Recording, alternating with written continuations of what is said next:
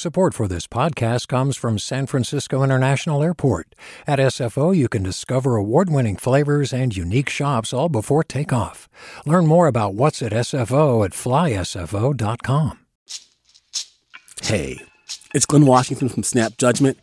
And if you love what you're hearing, and I know you love what you're hearing, please consider becoming a KQED member special access to cool events, behind the scenes footage, and so much more. Plus, you'll sleep better at night knowing you did your part for the community you depend upon. It's in you.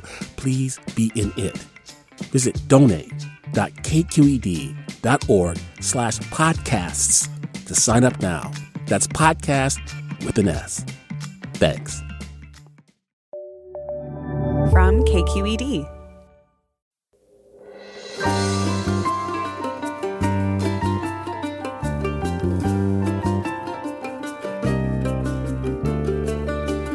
From KQED in San Francisco, I'm Mina Kim. Coming up on Forum, we look at the outcome of the recall effort of a Republican supervisor in Shasta County by a hard right militia backed group. Then, U.S. intelligence agencies are facing a lot of challenges. We're living in an era when bad actors can cause massive disruption, destruction, and deception with the click of a mouse, says Stanford intelligence expert Amy Zegart. In her new book, Spies, Lies, and Algorithms, Zegart shows how rapidly changing technologies have affected intelligence gathering and analysis, at a time when few Americans understand what our intelligence agencies really do. We learn more next on Forum.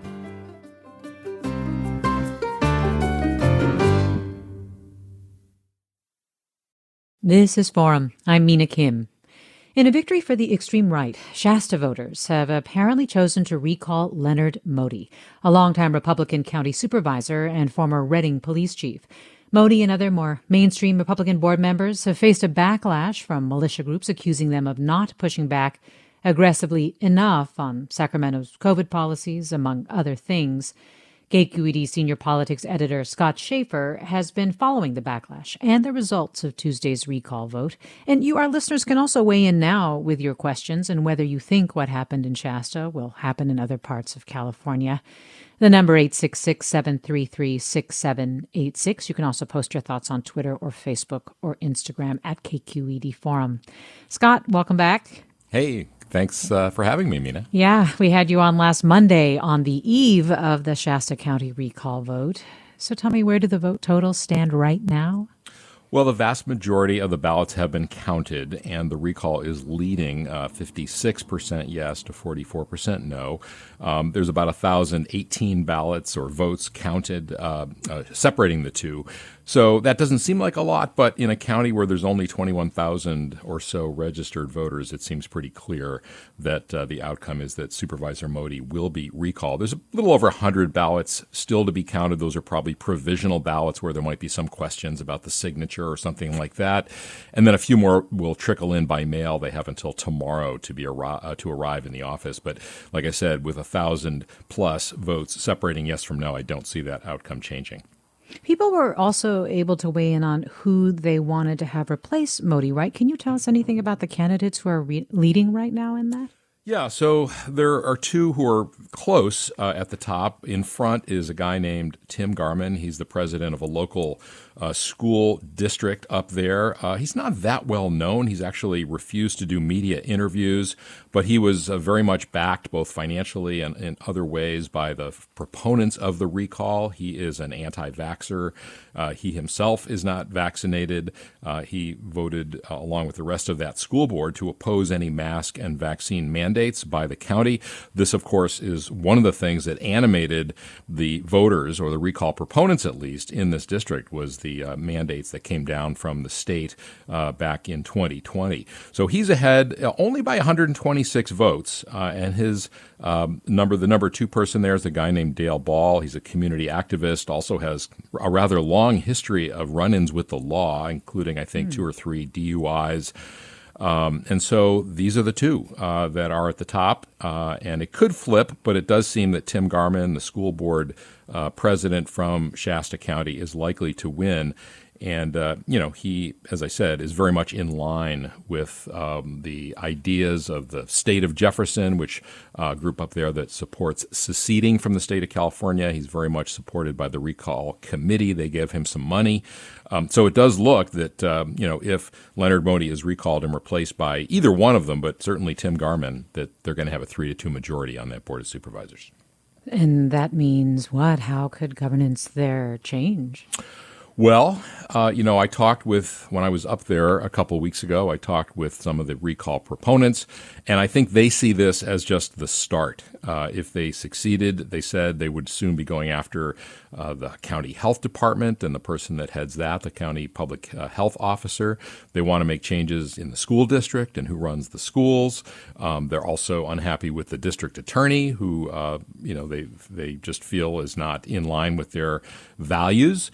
Um, and we should say that all of these people are Republican. You know, they they all the, Leonard Moty, who was recalled, called himself uh, a Reagan Republican, and so uh, just not conservative enough uh, for the people who supported this recall. But it does seem that they will be going after some uh, other uh, county officials, uh, elected and otherwise.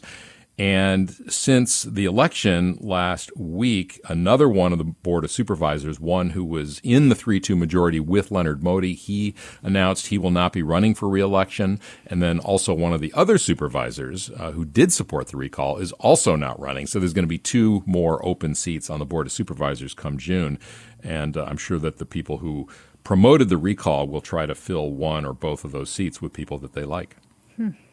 Well, Leonard Moty has said that he's been concerned about this recall in the broader context of extremism taking hold, not just locally in Shasta County, but also that it will make inroads basically in other parts of California. And this is something that you're now hearing a lot with regard to this recall election and the likelihood that Moty is recalled when all is said and done. It's almost certain at this point. And that that that they're worried that this is a blueprint for other local government takeovers um, by the alt right. How worried should we be about that now with this basically victory? Um, yeah, well, you used to use the word blueprint, and in fact, the organization that promoted the recall calls itself Red, White, and Blueprint. Uh, they do see this. They they created this sort of docu drama series about what's happening in Shasta County. They see it as socialism, these mask and vaccine mandates.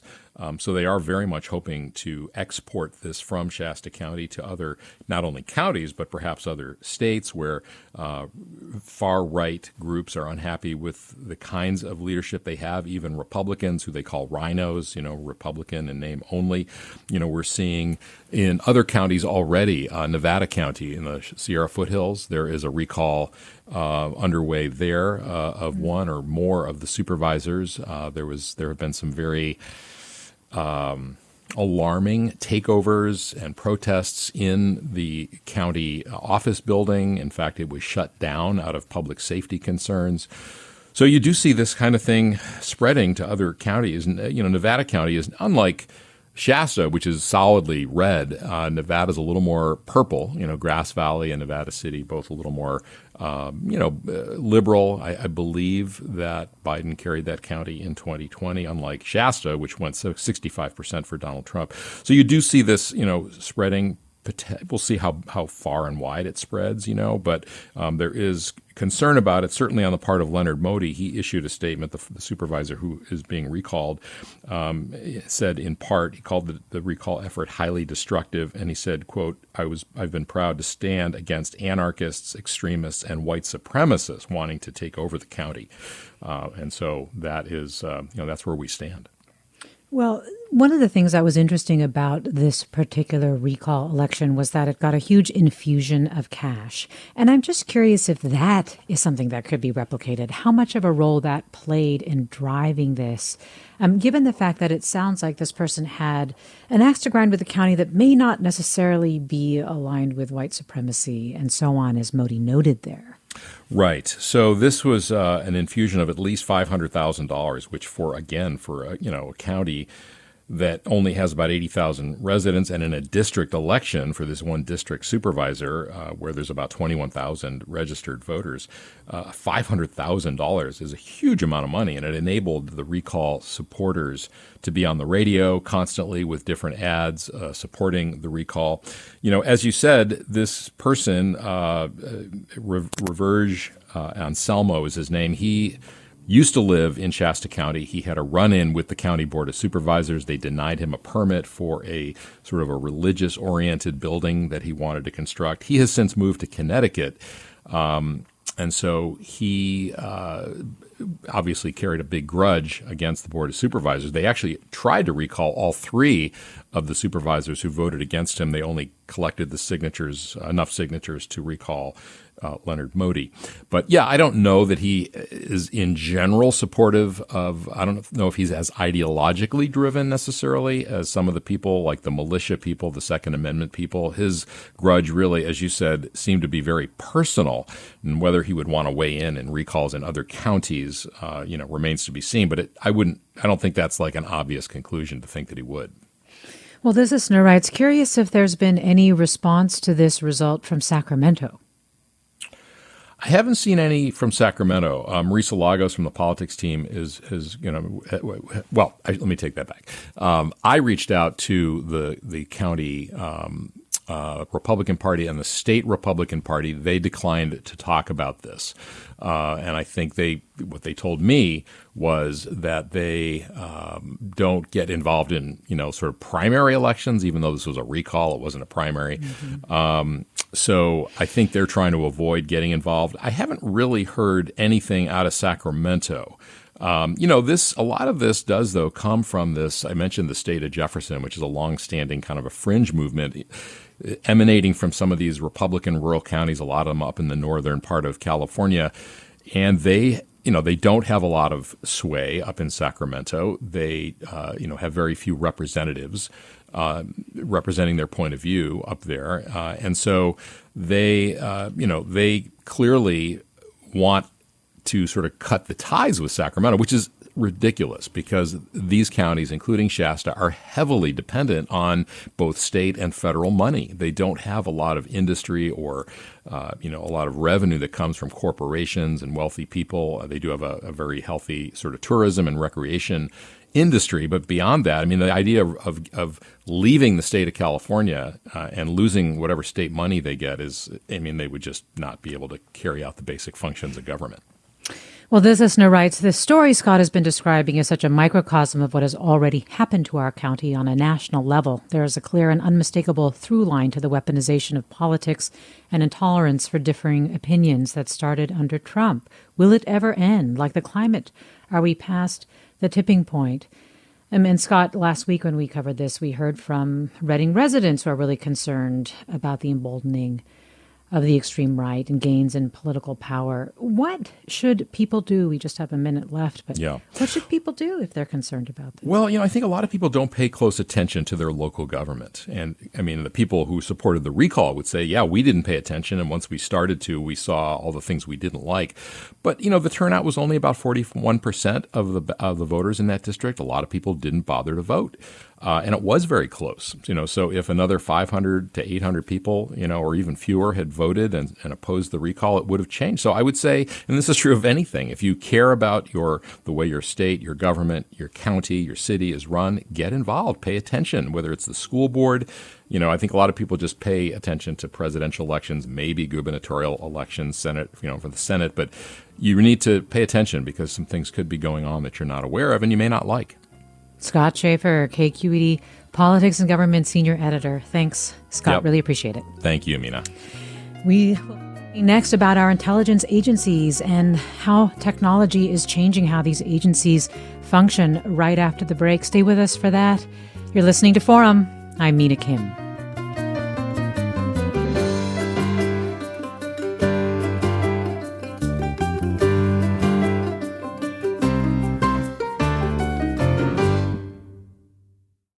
Support for Forum comes from San Francisco Opera. Set 10 years after a school shooting, the critically acclaimed opera Innocence takes us into a complex emotional journey where our understanding of innocence and guilt is constantly upended. Kaija Saariaho's ethereal score collapses the past into the present as a community of survivors grapple with how to move forward. Don't miss the highly anticipated American premiere of Innocence, June 1st through 21st. Learn more at sfopera.com. We've all got those parts of our house where the internet just won't go. Well, if you had wall to wall Wi Fi from Xfinity, you could worry less about dead spots. Because with wall to wall Wi Fi from Xfinity, you get fast speeds, reliable connection in every room, and power for all of your devices, even when everyone's online. That's wall to wall Wi Fi only with Xfinity. Restrictions apply, not available in all areas, actual speeds vary all over the country. We need to improve reading in Wisconsin. Schools are changing the way they teach reading. I'm calling for a renewed focus on literacy. We have gotten this wrong in New York and all across the nation. And it's happening because of a podcast. I think your podcast has changed my life. And I'm going to share this podcast with everyone I meet. Sold a Story investigates how teaching kids to read went wrong. New episodes of Sold a Story are available now.